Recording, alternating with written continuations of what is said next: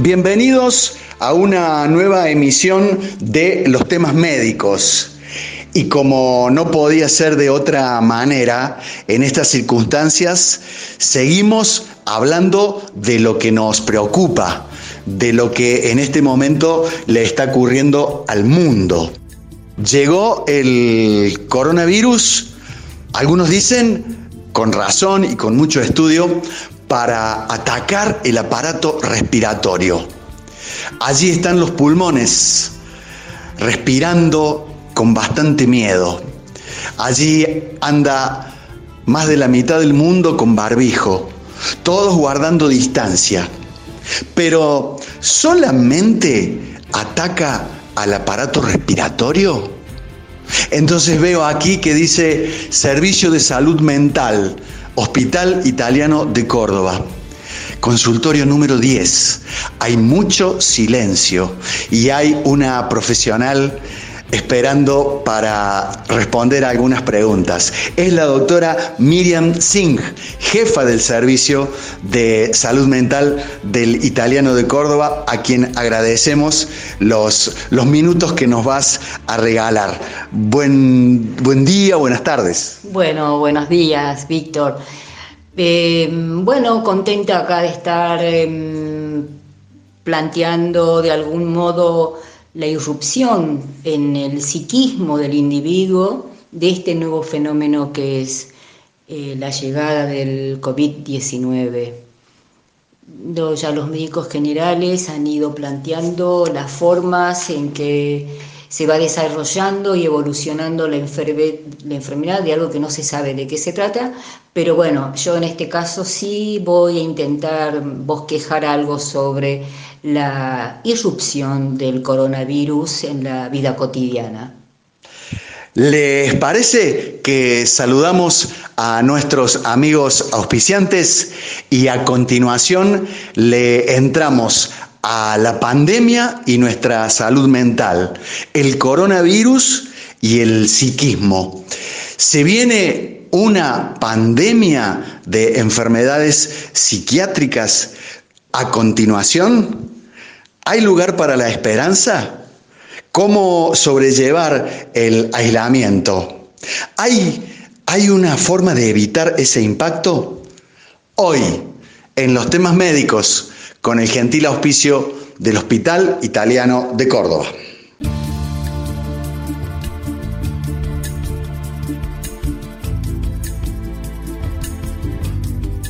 La cuestión es saber, conocer, de alguna manera informarnos, más allá de la infodemia, como le, llaman muchos, a esta cantidad de, material que procesamos diariamente, a cada minuto. Doctora Singh, ¿cómo, cómo, cómo lo ve? ¿Cuál es tu mirada? Sí, Em, en el mundo ha comenzado a darse minuto a minuto, semana a semana, mucha información donde la vida ya no puede ser concebida como lo veníamos viviendo anteriormente. Hay algo que irrumpió en nuestro ser, que tocó nuestro ser y hace que aparezcan nuevos significantes que se repiten y se repiten en las conversaciones, en los medios de comunicación, con los profesionales. Y esto hace pensar que existía, existe un lenguaje de las ciencias, pero es tal la, repetición de información con respecto a esto que pasó a ser un lenguaje de cierta ciencia a ser un lenguaje cotidiano para todos. Em, Jorge Alemán, un psicoanalista latinoamericano, planteaba que la tercera parte de la población mundial está confinada. Es decir, que hay algo del real que nos tocó, que nos atravesó, del cual no conocemos nada. No sabemos de qué se trata, no tiene terapéutica, eh, no sabemos cómo abordarlo, pero lo que sí percibimos que hay una realidad que perdió su límite. Es como un antes y un después de la crisis.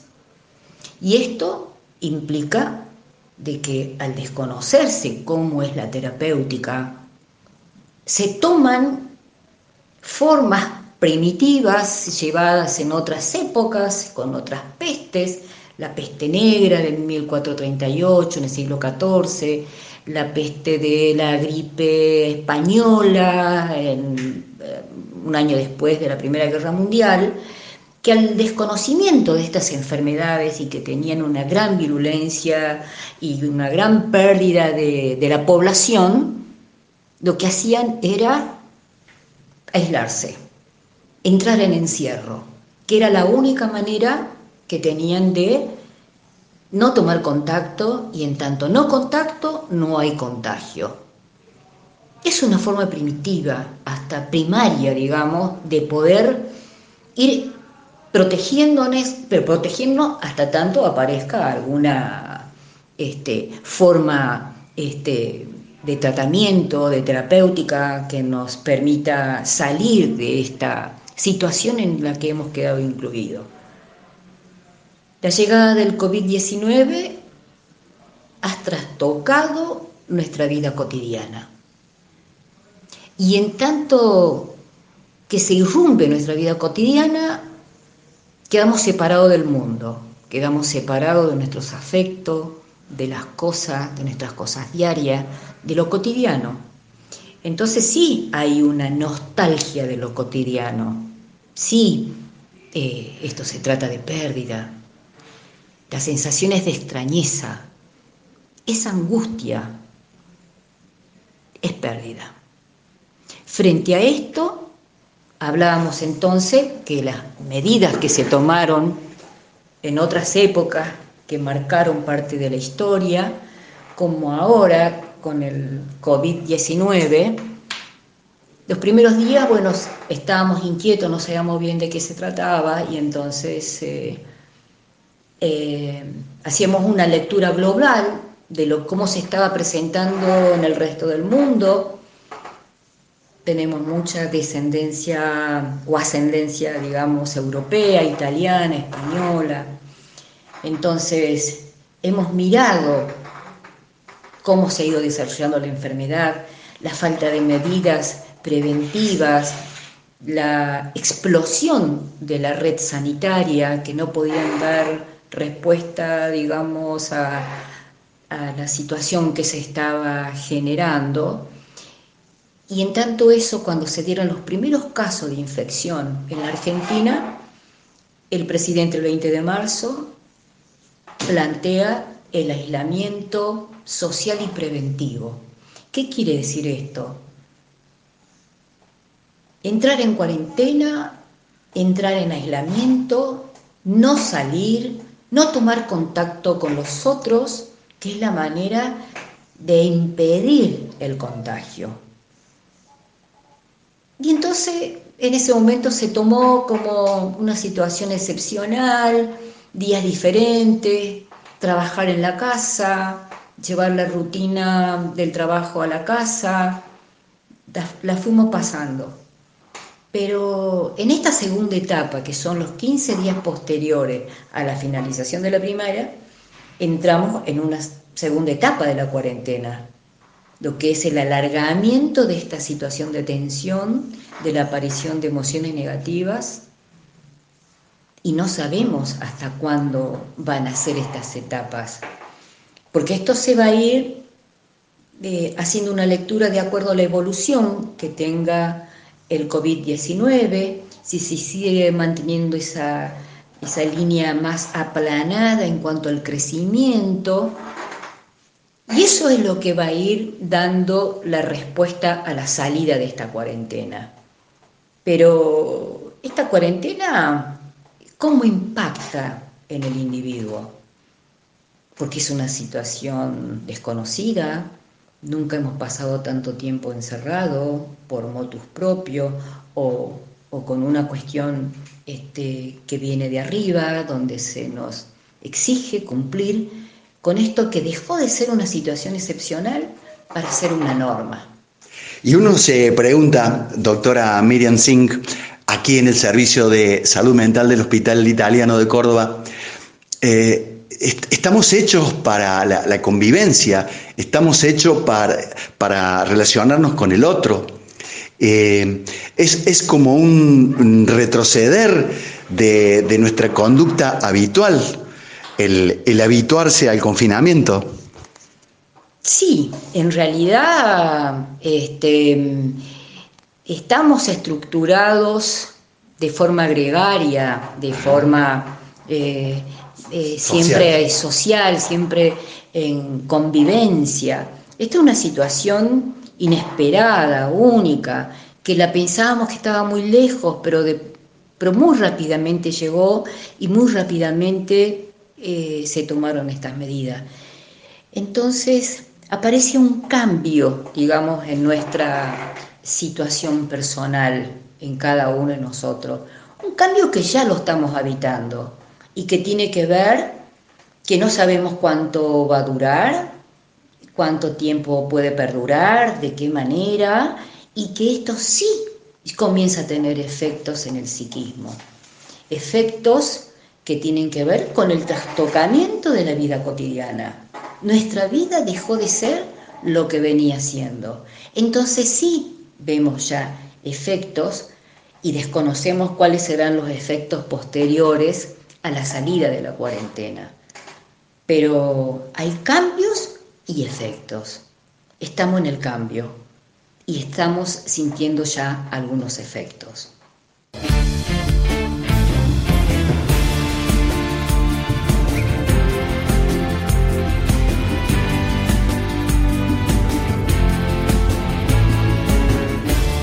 Continuamos con este especial de los temas médicos abordando la salud mental en tiempos de pandemia, en tiempos de eh, virosis, en tiempos en que la gente se enferma y se muere de esta afección.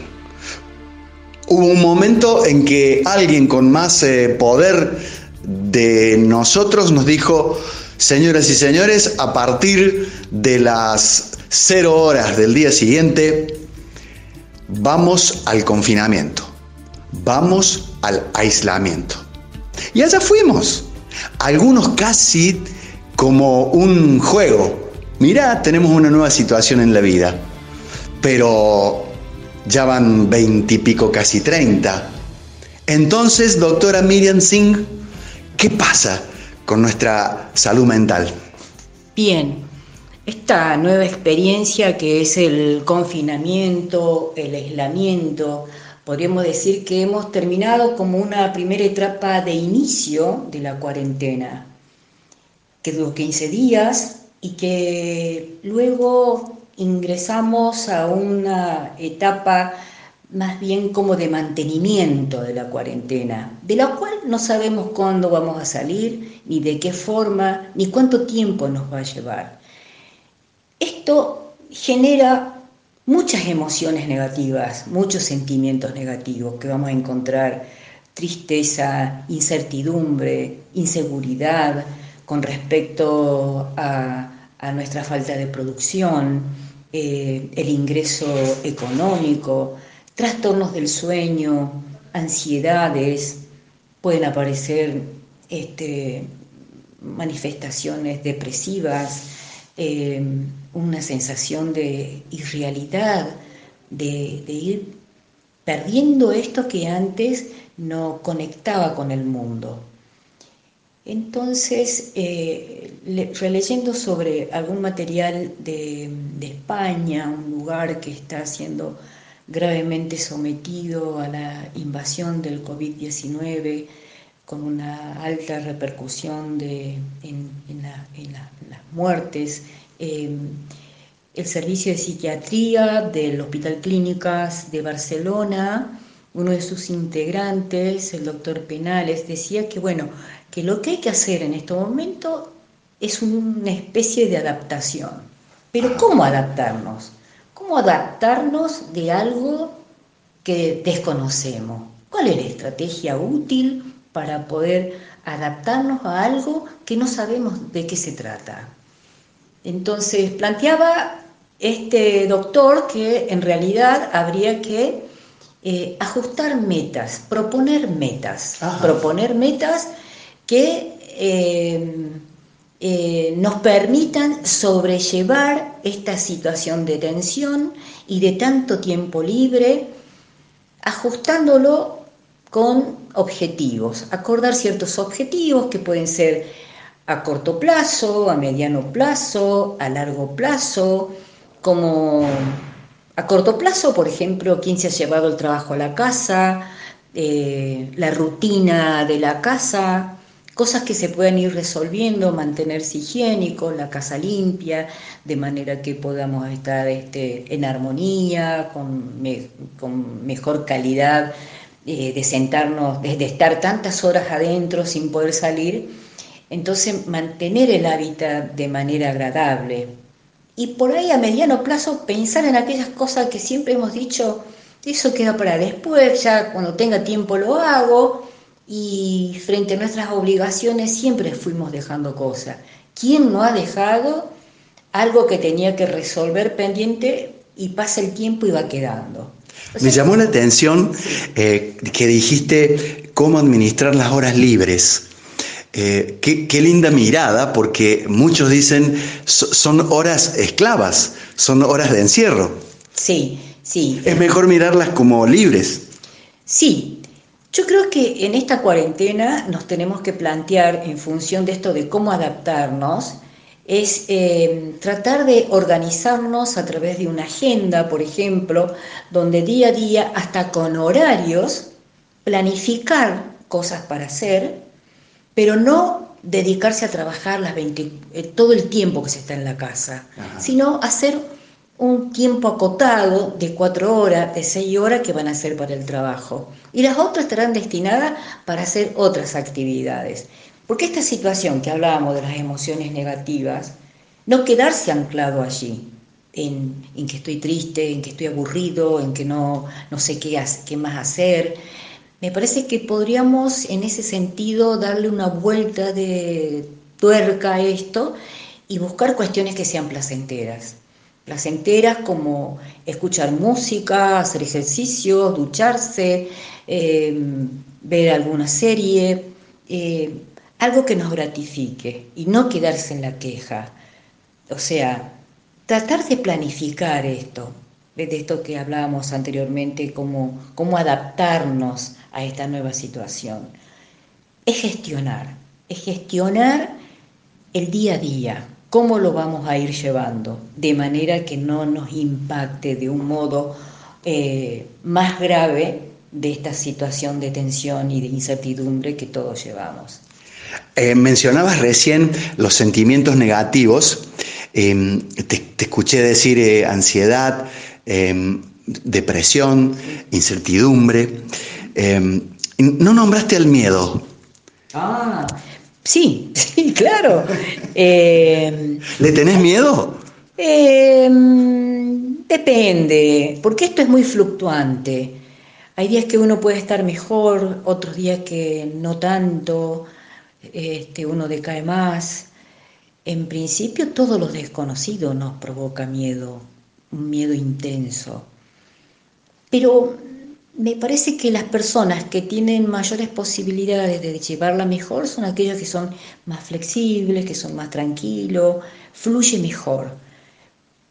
Em, los síntomas estos negativos hay que pensarlos también en que están dados en este contexto.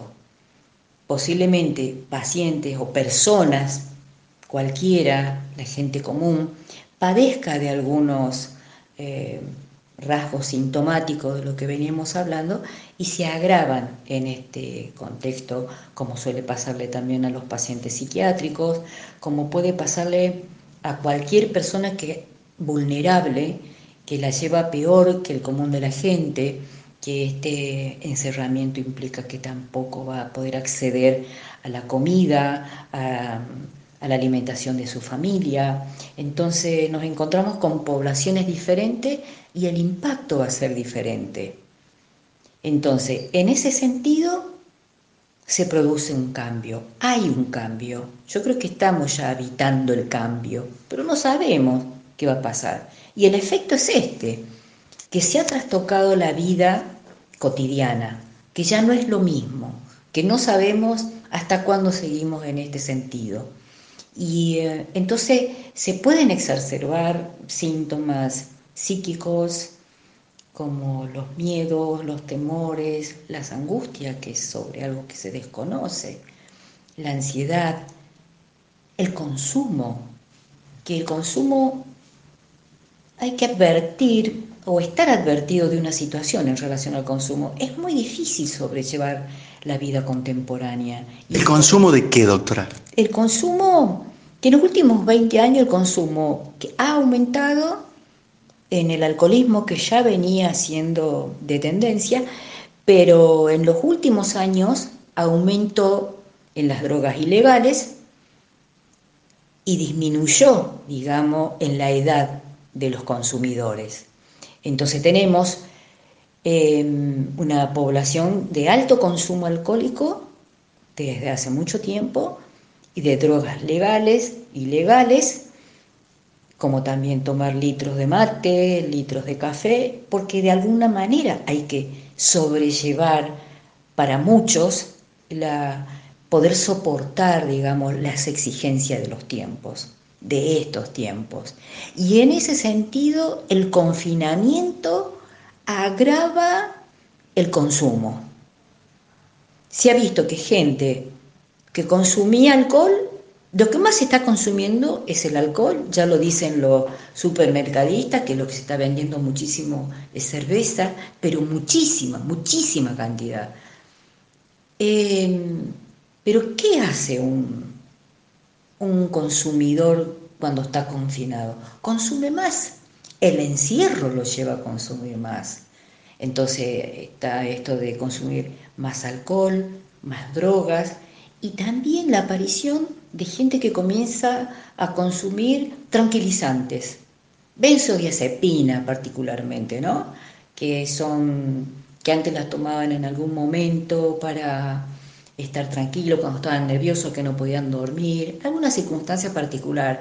Ahora ha pasado a tomar eh, tranquilizantes ya casi de forma permanente, como una manera de poder soportar esta tensión que va sobrellevando y que le permite también descansar, porque uno de los lugares donde más afectación ha habido dentro del psiquismo ha sido la alteración del sueño, porque hemos perdido esta eh, vigilancia sueño que estaba bien ordenado, con nuestra, marcado con nuestro trabajo, con nuestras responsabilidades, y ahora en este marco donde cualquier hora se puede, hasta cualquier hora se puede dormir, se puede cocinar, se pueden hacer cosas, sentarme en la computadora para trabajar, eso ha trastocado también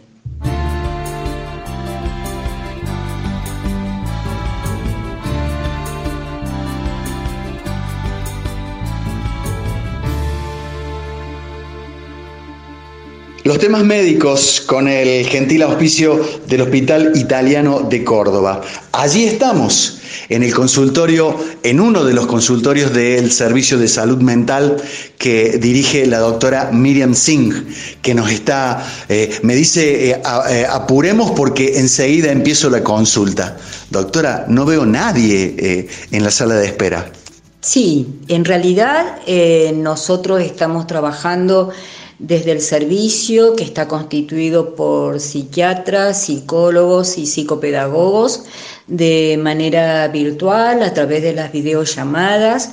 Una modalidad nueva, es un nuevo dispositivo que se pone a nuestro servicio para poder eh, seguir trabajando eh, con nuestros pacientes, con sus afecciones psíquicas y y que también están tratados con psicofármacos, por lo tanto hacemos la fotografía de las recetas, se las reenviamos para que ellos puedan presentarlas en la farmacia que les corresponde y de esa manera continuar con su tratamiento. todo aquel paciente que recibe tratamiento psiquiátrico debe continuarlo, no debe abandonar su tratamiento psicoterapéutico, tampoco el psicofarmacológico, ya que los psicofármacos de por sí producen cierta dependencia, que al ser cortados abruptamente podemos encontrarnos con un problema mayor que puede ser la abstinencia, por lo tanto, este, es conveniente que el paciente continúe trabajando con sus profesionales a través de este nuevo dispositivo como son las videollamadas. Ya la semana próxima se trabajará como telemedicina, se está poniendo a punto toda esta nueva tecnología que llega al hospital, pero mientras tanto nosotros lo estamos haciendo desde nuestros propios eh, eh, hogares o nuestros propios domicilios. Los pacientes nos convocan, nos llaman y nosotros agendamos y damos un turno y trabajamos como en el consultorio, 30 minutos donde nos vemos, en el caso de la videollamada, o si se trata de una llamada telefónica, será trabajar con esa voz que es la escucha, que es escuchar el sufrimiento del otro. Y en eso nos estamos basando para seguir trabajando esta situación que hoy nos marca eh, la época el confinamiento, eh, pero mientras te escuchaba hablar pensaba eh, en los pacientes que lo hacen a través de, lo virtual. Y el, profesional del campo de salud, doctora, el, internista, el terapista, las enfermeras, la, gente que le lleva comida, e, esa gente no tiene un abordaje especial, no tiene más miedo. Porque por más que, que nos aplaudan todas las noches a las 21, eh, el cuero lo pone eh, el, personal de salud.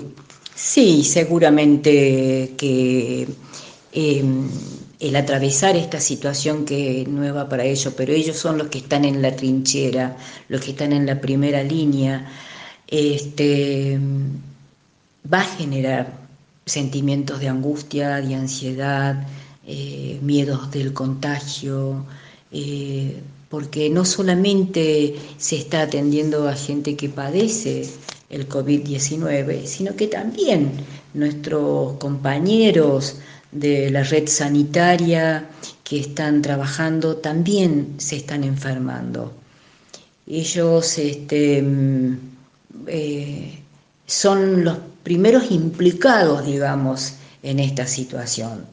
Nosotros hemos enviado una nota a la dirección que frente a esta situación eh, nos disponemos a recibir a todos los compañeros de trabajo del Hospital Italiano, del Cerro y de Roma para poder hablar y hacer circular ese miedo que llevan a enfermarse, a la angustia que le produce, este, como un modo de colaborar desde nuestro servicio al trabajo mm, directo que ellos tienen en la intervención inmediata con el paciente y que nosotros desde un lugar más alejado podemos trabajar también con ellos y a ellos le hemos ofrecido nuestra, nuestro servicio de forma gratuita, que nos puedan consultar, que nos puedan llamar este, y poder compartir y acompañar esta situación que acontece. El mundo trabaja en la producción de una vacuna para el COVID-19. Ya la hay para la gripe común, para la influenza, hay vacuna para el neumococo. ¿Hay, hay una forma de vacunarse contra eh, eh, los, los signos y síntomas de emociones negativas que nos genera esta situación? Bueno, eh, para el COVID-19 no hay vacuna, hay mucho trabajo que se está haciendo a nivel de la ciencia, de apurar para, que sean menos los afectados, eh, que, termina muchas veces en la, en la propia muerte. Eh, pero para la salud mental. para la salud mental proponemos esto, de que quien le parezca que esta situación la va llevando de, un, de una manera muy difícil, eh, el reencuentro con familiares, tender redes, mantenerse eh, comunicados a través de, de las videollamadas que son inmediatas, que uno se puede encontrar con el familiar, hablar de sus preocupaciones. Estamos separados, encerrados, pero hipercomunicados. Entonces, esa es una herramienta que nos diferencia a las otras pestes. Acá estamos hipercomunicados. Acá sabemos lo que está pasando, si nos comunicamos con los vecinos, con nuestros familiares más, eh, más cercanos. Este, y sí, habrá mucha gente que está muy sola, especialmente el adulto mayor, que posiblemente va a salir, estaba escuchando esta mañana que las personas que tengan más de 70 años se les va a exigir ya no salir. Bueno, esas son algunas medidas que se están pensando. Entonces, por allí se trata de gente que ha quedado sola, que se ha manejado muy bien de forma autónoma en la casa o con algún este, asistente, pero que ahora ha quedado solo.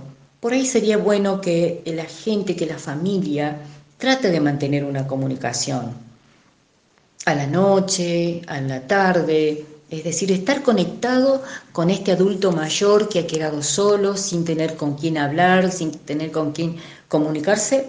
Y si no tiene familiares directos, hacerlo a través de, personas o de, del club de las redes, de las redes a las cuales esté afiliada, como las iglesias, los centros de jubilados, eh, eh, de su propio hospital, eh, de su propia obra social.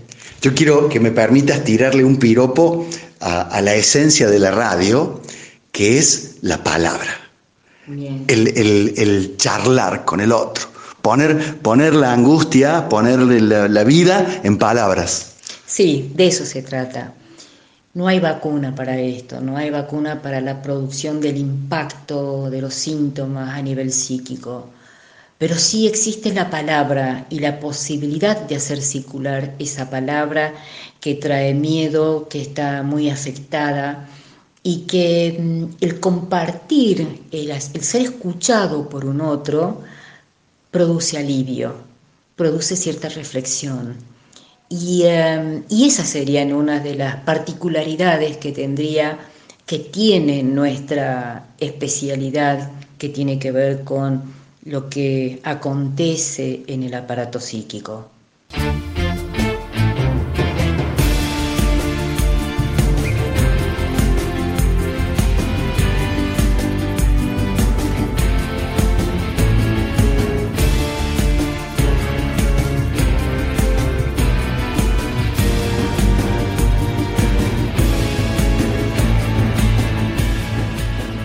Recordaremos este tiempo de nuestra vida como aquel momento en que tres gotitas de mocos nos mandaron a la casa. Recordaremos que hubo un tiempo que fue hermoso y fui libre de verdad, como cantaban los sui generis. La estoy esperando desde el primer bloque, cuando la doctora Miriam Singh dijo, esta crisis. Y la esperé, la esperé, la esperé hasta este instante en que le pregunto a ella, como, como psiquiatra, como persona del equipo de salud mental, ¿la crisis no es sinónimo de oportunidad? Sí, las crisis han producido cambios, han producido cambios y... Eh, el tema está en cómo sobrellevar esta, este cambio, esta situación que hoy nos atraviesa, y hay que pensar que todo aquello que nos acontece dentro del malestar y la posibilidad de poder producir cosas eh, mejores, eh, que nos hagan bien, que nos hagan sentir mejores personas, hay que pensarlo en un tiempo transitorio. Esto no es para siempre, esto no va a ser en forma definitiva. La tenemos que atravesar, pero tenemos que pensar también en que esto es transitorio. Esto va a tener un tiempo, que no sabemos cuál es, pero esto en algún momento va a llegar a su fin. Sabemos cuándo inició. Vamos haciendo un camino regulado, administrado, como le gusta decir al señor presidente, para poder salir, para poder salir lo mejor posible, lo más sano posible, con el menor impacto negativo que va a llevar esta crisis. Entonces, en ese sentido, hay que pensarlo que esto es un tiempo y que hay que sobrellevarlo. Como decía antes, acordando algunos objetivos este, de manera de salir lo menos afectado posible. Y lo dice alguien, permítame, doctora, la infidencia, que tiene a su único hijo en España. Sí, sí, sí, eh, está en España. Él ya está viviendo hace un año y llegó cuando aparecieron los primeros casos en Madrid y él se fue el 25 de febrero, nunca pensamos que esto iba a suceder y se dio. Este, pero la verdad que me siento orgullosa de contar con un hijo que se ha puesto a en igualdad de condiciones para la cuarentena, la respeta, estudia mucho, está confinado, es músico, eh, trabaja en forma online, como lo hace su mamá también con los pacientes, lo hace con sus alumnos músicos, eh, entrena dentro de su propio patio, hace una rutina, este, se mantiene creativo eh, y, esto que he planteado hoy, que he trabajado hoy, ha tenido mucho que ver las, nuestras conversaciones y cómo la va llevando y que justamente una de las cosas que hace es no sobreinformarse, estar con la cabeza bastante ocupada en escribir, em, en dar clase, en, en estar ensayando mucho escuchar mucho, porque bueno, él también ha sido muy afectado porque estaba contratado para tocar en Chicago en mayo, junio y después en Polonia y todo eso se cayó. Y entonces los artistas van a ser los últimos de la fila en poder volver a tomar contacto con, con sus escenarios. Entonces, pero mm, mientras tanto va haciendo algo, no está en un escenario, pero va estudiando, va dando clase y eso lo va llenando. Entonces, de eso se trata, de ver cómo gestionar este estar confinado para poder eh, salir lo más indemne posible y por supuesto desde la distancia sostenerlo en eso, porque es muy joven, está solo, está en un país ajeno, pero mm, la va llevando, la va llevando. Le, vamos a mandar saludos porque seguro que está escuchando la nota. Iván, sí. Para, para Iván.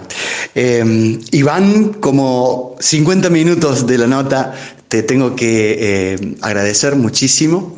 Eh, valoro que te hayas hecho un tiempo para atendernos en el servicio y, qué sé yo, por esa cuestión genética que uno tiene, eh, no, no, no, pierdo la, esperanza, el optimismo y, es, y, esos signos emocionales positivos que mencionaste, como que son aquellas pequeñas grajeas que tenemos que tomar para prevenirnos. Sí, tal cual, sí, sí. Eh, esto es una cuestión de, creatividad, de ir viendo qué salida le vamos a ir encontrando. No hay nada eh, preestablecido, no hay una receta única, hay que ir buscándole la forma para, para llevar mejor esta situación. Es como que es una, una obra teatral que no permite ensayos. Así es, ¿no? Que no permite ensayo. Hay que salir a la palestra ahí inmediatamente. Yo creo que va a haber un, cambio en el orden mundial, eh, porque hay un antes y un después de la crisis. Bueno, no se puede decir que va a salir de eso, pero seguros que saldremos diferentes. ¿Aprenderemos? Veremos si vamos a aprender, pero yo creo que mm, este ha sido un impacto que nos ha tocado a todos. Nadie se salva de esta pandemia. Estamos todos posibilitados de, del contagio, que en ese sentido tiene que provocar un efecto de, mm, de superación. Si hemos atravesado esta situación y la hemos podido sobrellevar, es... Eh, es necesario que aparezca algo que nos permita ser mejores. La doctora Miriam Singh, jefa del Servicio de Salud Mental del Hospital Italiano de Córdoba.